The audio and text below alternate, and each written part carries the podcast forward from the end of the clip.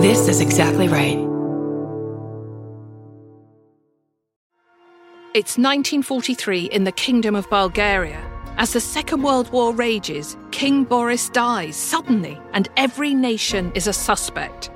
The Butterfly King premieres March the 21st on Exactly Right. It's a cruel tale of a doomed royal dynasty. Somewhere, the truth is out there. Listen to The Butterfly King on Apple Podcasts, Spotify, or wherever you get your podcasts.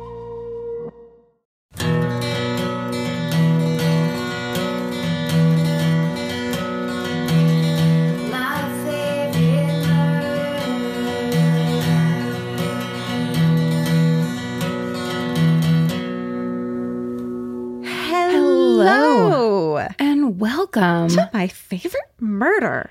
This is the mini-sode. Can you handle our voices like this? It's so irritating. what if we did this the whole time? We're not going to. No. Uh, you want to go first this time? Okay. The subject line of this email is My birth saved lives and Christmas. Oh, shit. I mean, hey. Hey fam, love you all. This is long, so let's get into it. Here's a story of my birth that you didn't ask for. I'm from a small rural town in Iowa, my family living on the outside of a town on a farm. The next town was 15 minutes away. This is also where the nearest hospital is. On December 24th, 1983, there was a major blizzard, 8 to 10 feet of snow and 90 degrees below zero with the wind. Holy shit. Nine zero degrees below zero with the wind. What No. the F? No. Of course, this is the day that I decided to grace the world with my presence. Since we lived on a farm, and with the amount of snow and blizzard conditions, there's no way that my mom and dad were going to be able to drive their station wagon to the hospital, so they called the local ambulance. A snowplow picked up the town doctor, this is before paramedics and EMT crews, and dropped him with the ambulance. And following the snowplow to my house, they went to pick up my mom and dad. Wow. I mean, I guess people in the Midwest and back east, they have plans for stuff yeah. like this. Totally. Totally. But it's making me panic. Yeah. Like the snowplow guy must be like, his phone is ringing off the hook. yeah. And clearly he's a good guy if he'll fucking do that. Yeah, he's not not answering his phone on Blizzard Day. Right. Yeah. okay, so with the main roads closed to get to the hospital and a lot of debate on should we do a home birth or not, they finally decide to take back roads and head to the hospital. The snowplow led the way as far as they could, clearing a path for the ambulance, but finally turned back after it was too dangerous for them. These people were all volunteering for their jobs. Oh my God. Now, on to the saving of lives. Along the way, because the conditions were life threatening for anyone stranded in their cars, the ambulance had to stop at every vehicle they saw to make sure that no one was in them. But of course, there was. Anyone that was in a vehicle had to climb into the ambulance. so, in the back of the ambulance, while my mom was in full active labor, was the doctor, my dad, and four other random people, two of which were very drunk. Can you fucking imagine? Oh my God. I mean, they shouldn't have been driving to begin with, but And you, as the woman in labor, would be so fucking irritated. livid. At some point, the doctor and my mom decided that she could no longer hold me in. So the ambulance stopped on the road, shoved everyone into the front seat. And there on Christmas Eve, on the side of the road, in the back of the ambulance, in the middle of a blizzard, I was born. Because I decided to be extremely inconvenient from day one, my birth saved four people that morning and Christmas for their families who would have been spending the day mourning rather than celebrating if I hadn't been born that day. All right, Oh you're overdoing it a little bit. There are so many more details to this story that I can only be told by my mom, but one of my favorite parts is in 2018 when my dad passed away on December 22nd. One of the ladies that we saved saw in the newspaper that he had passed and came to his funeral to finally introduce herself to the baby that saved her life. Ah. Oh, oh, this is obviously my mom's favorite Christmas story to tell. And 39 years later, my older brother still rolls his eyes every time it's told. and then in parentheses, it says, the poor forgotten child of the day. And then in inside parentheses, it says, insert my eye roll. And then all those parentheses close. And then it says, but I earned the nickname Sarah Snowstorm for life. Yes. Thank you for all you do. When my dad died and I couldn't listen to a single song without bursting into tears, it was your podcast that distracted me from the grief. Stay sexy and all caps, stay home in a blizzard. there won't always be a Christmas Eve baby to save you. Sarah Snowstorm, she, her. Oh my God. Uh, that one was pretty epic. It's so good. That's really good. Yeah, they would have died, right? Because there's no cell phones. They would have died in their I mean, car. I was joking, but yes, Yes. if they were trapped on the road, 90 and below. mindy, minus 90, mindy. 90 degrees? Are you kidding me? Mindy. That's the coldest it's ever been. Okay. My first one's called Vacation Murder Hometown. Hello, mostly to the pets and everyone else, I guess. I can't believe no one sent in my hometown yet. It's infamous in this area, but I've never seen it covered by a true crime show or podcast. Their entire lives, my grandparents split their time between Florida, where all old Jews must go in the winter, and northern Michigan. So even though I didn't grow up here, I spent a lot of my childhood in the tip of the mitt. Mm. One of the true crime story people are always ready to talk about up here are the Good Hart murders. I think the name is appropriately ominous, right? Anyway, the story starts when the 1960s New Money Robison family from Detroit purchased a lake cottage in the tiny village of Good Hart. The Robisons traveled a lot as a family looking for new properties to buy, so the neighbors hadn't found it unusual that the family was gone for weeks until the next door neighbor was setting up her bridge party, and then in parentheses it says 1960s, and asked the groundskeeper to find out what the nasty smell was that was coming from the Robison cottage. He thought it would be a dead raccoon or something, but when he couldn't find the source, he opened the front door. The groundskeeper found Mr. and Mrs. Robison and all four of the kids dead and decomposing, with the heater cranked all the way up to high for some reason. Mm. They had been there for 27 days. I think I did this at a Detroit show. Yeah. Sound familiar? Yeah. Because it was a rural police department in the 1960s, they kind of totally fucked up the crime scene by letting journalists and looky loos walk through the house before anyone who knew what to do with a murder could get there.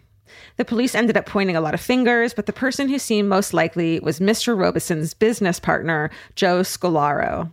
It turns out Scolaro had been stealing tens of thousands of 1960s dollars, so like hundreds of thousands now, question mark, from Robison's businesses. There are a lot of other tiny details and pieces of evidence in the book about the murders when evil came to Good Hart, but this email is already long enough. In the end, right as the police had collected enough evidence to convict him nearly a decade later, Scolaro killed himself. And because the state of Michigan doesn't let the police close a case because it's gone cold, the case is still technically open. Hmm. Katie. Wow. It's just fucked up and sad. Yeah. Wow.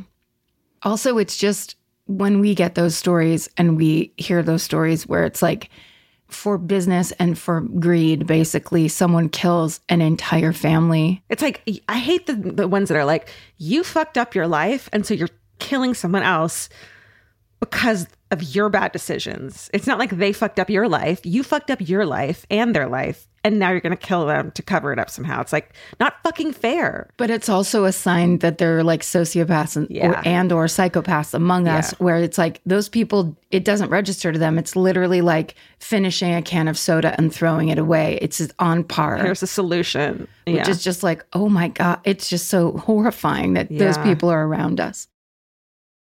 Georgia, is there anything scarier than trying to log into an account and it tells you that your password is incorrect? And then you try again and it's the same thing. And after a few more failed attempts, big red letters appear saying you've been locked out and your account is suspended. that happens to me all the time, Karen. But scary password stories can have happy endings if you give one password a try. One Password is a user friendly password management system. It's trusted by consumers, families, small businesses, and large scale enterprises. If you're tired of being the family member everyone texts for a streaming login or the unofficial keeper of all those shared work credentials, it's time for you to pass the torch to one password. They allow for secure login sharing. With one password, you can securely store more than just passwords, autofill everything from usernames to payments payment details, and personal info. They'll also notify you about potential data breaches. One password saves everyone time, and in many cases, that saved time equals money saved. The accounting department will thank you. Don't just listen to us. I mean, you should, but don't just do that. The Associated Press uses one password to secure their sensitive information in high risk areas. Right now, our listeners can get a two week free trial at onepassword.com slash MFM. That's two free weeks at one, as in the number one, password.com slash MFM. Onepassword.com slash MFM. Goodbye. Okay, let's take a quick left turn Let's. to this email. Subject line is bowling alley babysitter. hey guys, I love listening to your podcast. I grew up in Gainesville, Florida, and was in college when Danny Rawlings was killing college students. Holy shit. So frightening. One of my instructors interviewed Ted Bundy and told us all about meeting him.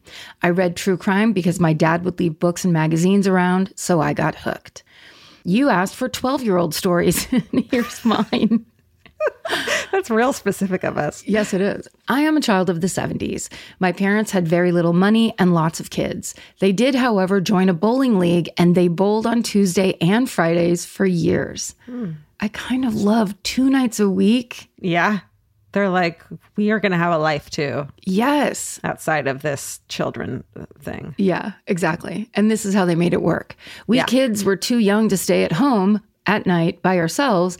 And like I said, we were broke. Broke is in all caps. So when they went bowling, we went too. Oh, That's fun. yeah. That meant my dad would give us four quarters at the start of the night so we could play in the game room, get snacks from the vending machine, run around the bowling alley with no supervision. Once my mom sent me to get her a pina colada from the dark, smoky bar that was there in the bowling alley, and my dad sent me for cigarettes out of the vending machine on more than one occasion. Absolutely. That was Yeah. like part of your job as like a six year old in the 70s. You're basically a bartender Yeah. uh, and a child. You're like a cigarette butler. It's very common. I even called my first grade teacher from the payphone one night around 9 p.m. and woke her up. my mom saw me talking on the phone and intervened. And let me tell you, I got in big trouble. Oh my God. What was she thinking? Here's the thing. I bet I bet a lot of the youngsters today have questions about how that was possible. I'll tell you how it was possible. she sat there looking through the phone book for people's last names that she knew ah. And found her teacher. right? Yeah. Oh, Mrs. So and so. Let's see what she's Oh, up to. I love my teacher. I'm going to call her at nine on a weeknight. And the teacher's just like, do I need to go save this child? Right? Like, what is, she being harmed in any way? right. Honey, tell me what part of the bowling alley you're in right now. Yeah. And then it says, but here's my story. One Friday night, the babysitter at the bowling alley quit. Okay, so there was a babysitter at this bowling Okay. alley. That's hilarious. Yeah. So here, all these people with small children and nobody wa- to watch their children. The manager asked my mom if I could watch the kids. There were roughly 20 kids, five and under. I would get paid $50 a night for four hours. And then it just says, Can you imagine hiring a 12 year old to watch kids for four hours? Also, can you imagine a parent seeing one 12 year old when you walk in to drop your child off and thinking that that's a good idea? Oh my God. Anything goes back then. It was mayhem. One kid realized I had very little control over the situation, and I had to call the front office. His mother was very mad at me. I was like, Little Johnny will not listen and is throwing things. I got to do that for about a month before they found someone else. Oh, that's a lot of money, though, too. That's what we're moving on to. That babysitting money was the best money I made as a babysitter. So I was sad when it ended. However, I was able to buy my first pair of Nikes that year and even bought myself a pair of jeans. My parents stopped taking us soon after that. They figured if I was old enough to babysit there, then I could stay home with no pay and keep my brothers. We watched a lot of Happy Days, Laverne and Shirley, Love Boat, and Fantasy Island. Yes. Yep. I had a huge crush on Gopher. We all did, girl. Anyways, thanks for keeping me smiling on my long walks at times when I needed a good old murder to jolt me back to reality. Stay sexy and don't use the bowling alley for your babysitting needs. Lori. Lori, which is one of the great names of the 70s that it Oh, will yeah. be lost to time, That's true. Yeah. Whew, good one. right? Babysitting stories, please send those in. Please. This one's called Sunken Treasure and Accidental Grave Robbing. Hello to my favorite fellow Angelinos. I always imagine running into one of you while shopping at the Grove or at a comedy show in Santa Monica and reacting like I just saw an old friend. Well, we don't go to the West Side, so that's No one No. over here goes to the west side. that's right. Sorry. we might as well live live across the country from each other. You guys, on the other hand, would have no idea who I was and wonder why a five foot six blonde woman was running up to you, eyes wide with excitement, and probably call security. No, we, No, wouldn't. wouldn't. We know what that looks like. We we know the look. We're just as happy to see you. that being said, I can't imagine my two hour commute every day without your banter. And in my book, we are besties for life. We are. I recently decided to say screw you to my anxiety and tackle my scuba diving certification. Whoa. I know. It's a big deal. While on the dive boat, I made friends with a fellow diver. Let's call her Stephanie, who already had her certification. While asking her about her diving adventures, she told me this story, and I immediately knew I had to write it in.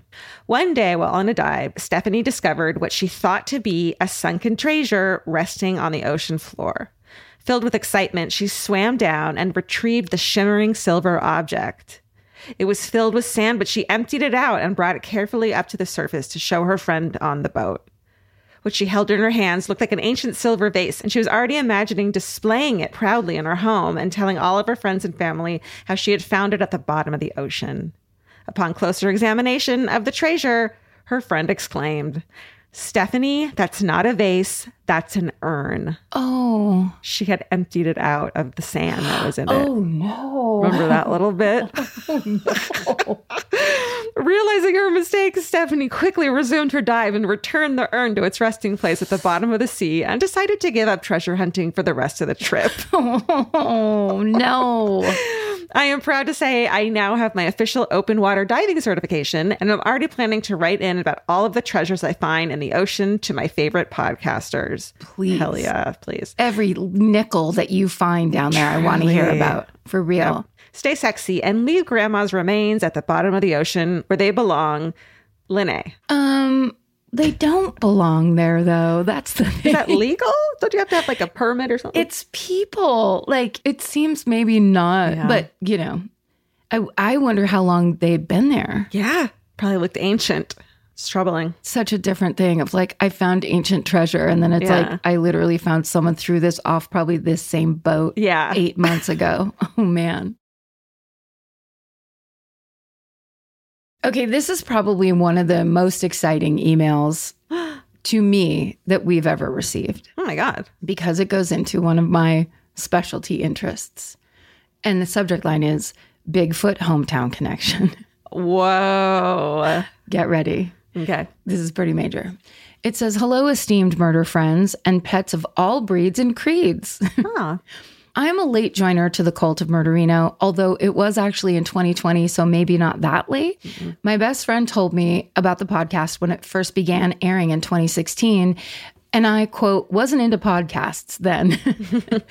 when I was faced with several long solo drives, I suddenly understood podcasts. I think that's what it takes for most Yeah. people. Yeah.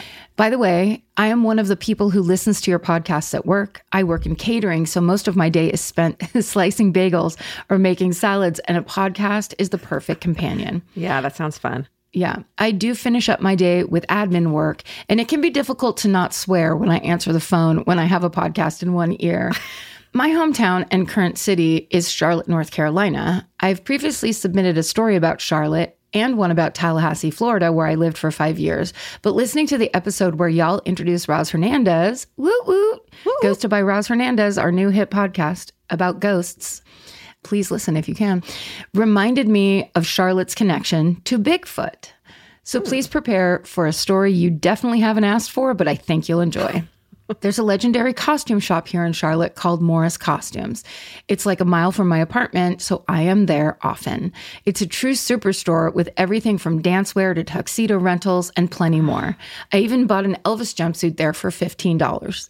This store has been open since the 60s, and the ah. owner, Philip Morris, and then it says in parentheses, I have no idea if he's related to that Philip Morris since it is North Carolina. I'm going to say there's a possibility. So the owner, Philip Morris, has sold costumes all over the place and is apparently known for his gorilla costumes. In 1967, Roger Patterson reached out to him to order a gorilla costume since his prices were the best around. He even asked for, parentheses, and received guidance on how to make the costume look more realistic. According to Morris, when he saw the famed Patterson and Gimlin film of Bigfoot, which is with the one we all know of the Yeah. Bigfoot walking away with his swinging arms, looking over Yeah. his shoulder in the creek bed, he recognized his costume. He said he never said anything about it because he would be revealing another illusionist's secret. Ah. I love that so much, but then I also love that like if you live in Charlotte, you'd probably know this story. Totally. Oh, I want to go to that store so bad. Yeah, I love it. Amazing. I hope your travels bring you back to Charlotte one day so you can check out Morris costumes. Oh. Georgia would really enjoy this. Georgia would really enjoy the Sleepy Poet Antiques Mall. Fun hmm. fact back when I used to do ballet and bought my dance wear at Morris Costumes, I performed in the Nutcracker on the very same stage y'all were on. Oh. When we performed in Charlotte, that was that was this person's ballet stage. Oh. And then it says, I guess I should think of a clever sign off. Stay sexy and keep the receipt of your gorilla costume. Rita, they, she. Yeah, that I guess that's one little thing they didn't think through is like they had to buy the costume from someone. Right. Like you should have made it. I guess? I uh, assumed they had it made by a person that then Yeah. promised to keep the secret. Or did you assume that it was real? really Bigfoot. Me personally? Yeah. Oh, yeah. I mean, that, that was my first pass. I Yeah. I loved the idea that it was like, well, they caught him. They caught him on camera. Yeah. Look at him go. That's hilarious. Yeah, right. You Can't get away with jack shit. This is the story on here? Oh, here. This one's called "What Teachers Do When They Go into Narcoleptic Zombie Mode." Lighthearted, two minute thirty second read. That's my last one. Yep. Kind of long. Actually, it's two minutes and 30 seconds long. I was listening to Minisode 344 and heard the sleepwalking story and your call for more of those. Though this is not technically a sleepwalking story, it is an oddball tale of what happens when the line between being asleep and being awake becomes blurred. Hmm. You see, I have narcolepsy. It is a sleeping disorder that messes with your sleep wake cycle, causing your subconsciousness to sort of take over sometimes. Patients have trouble staying awake, especially while doing menial tasks. Instead of just falling asleep or zoning out when filling out that boring spreadsheet, as others would, narcoleptics go through something called automatic behavior. Mm. This is what happens when your body remains awake, but your brain does not. In other words, whatever you're doing that puts you to quote sleep, you just keep doing, but you do so in full on zombie mode. I'm a teacher, and the most tedious part of my job is correcting writing assignments and writing feedback for my students. So, those are my danger zones as a narcoleptic. You can see how this can become somewhat of a problem at times. My students think I am absolutely horrible at math. I am, but not this bad, since I've handed back countless assignments that were graded 78 out of 10. I've also had many students approach me discreetly and hesitantly to ask about the quote interesting feedback I had added to their writing assignments. One said, quote, Good work, Frank, but I feel you could have described the toothless druid in the dilapidated barn in more vivid details so as to improve the suspense level of your story, end quote. Frank's writing assignment was, in fact, an argumentative essay about the death penalty and had, you guessed it, zero mentions of druids or barns in it, dilapidated or otherwise. Mm-hmm. Besides in my job, narcolepsy also tends to make my home life more interesting. I found my phone in our freezer, dryer, inside one of my shoes, as well as placed squarely in the middle of our driveway. it's just like her walking out to the drive. I just love that visual. Put it right down and There walk, you go. walk back inside. My keys somehow end up in my sock drawer a lot. I have also had many discussions with my boyfriend, swearing up and down that I did take the trash out, to then find the trash spread out all over our garden, with the empty trash bags neatly hung out to dry on a tree branch. he was not amused by my comment that I had technically taken the trash outside. Mm. Narcolepsy is, of course, not a joke and has profound impact on my life, as it does for all of those who suffer from it. But I'd rather laugh than cry about it on most days. And luckily, so does my boyfriend. He's a firefighter who has put out many, many figurative and even literal fires that my narcoleptic autopilot started. Hmm. He's upset at Karen because he had been on my case for years about how I should clean out the lint trap of our dryer, but I only started doing it after Karen mentioned it on the podcast. Uh-huh, uh-huh. Sorry. Thank you for reading and for all you do. I've lost both my grandparents in the past two years. They were my favorite people on the planet, and your podcast has been absolutely essential in getting me through the raw grief that comes with losing people that you love that much. You're the best. Love from Belgium, Marie, she, her. Maria is a narcoleptic from Belgium? Yeah. Wow. She's fun to talk to at parties unless you bore her. She, she then she's just like you are you are the kind of thing that puts me Yeah. to public sleep. Wow. Nice one. I've never known anyone with like actual narcolepsy. That's really interesting. I know. Well, the only one I've ever heard is, you know, Jimmy Kimmel is narcoleptic. And that was the thing he made jokes about when he first started because his show was live in the beginning. and I think there was like concern or whatever. Yeah. Like he came clean early of like, this is a possibility. Wow. I know, right? Well, I guess it's so exciting on stage. You probably don't fall asleep then, right? I would hope not. That would be a real judgment on your uh, interview. You're like, wait, I have this quick story about, oh. Yeah. How Harry Styles just makes me fall right to sleep. Well, thanks everybody for another great episode. Your emails are endlessly fascinating to us. And right. if you have a story for us, and at this point, it could be literally about anything, especially if you're from Belgium, Yeah. please send it to myfavoriteMurder at gmail.com. and if you want one extra story from each of us, join the fan cult. We do it every week. They're all there. And also, stay sexy. And don't get murdered. Goodbye. Elvis, do you want a cookie?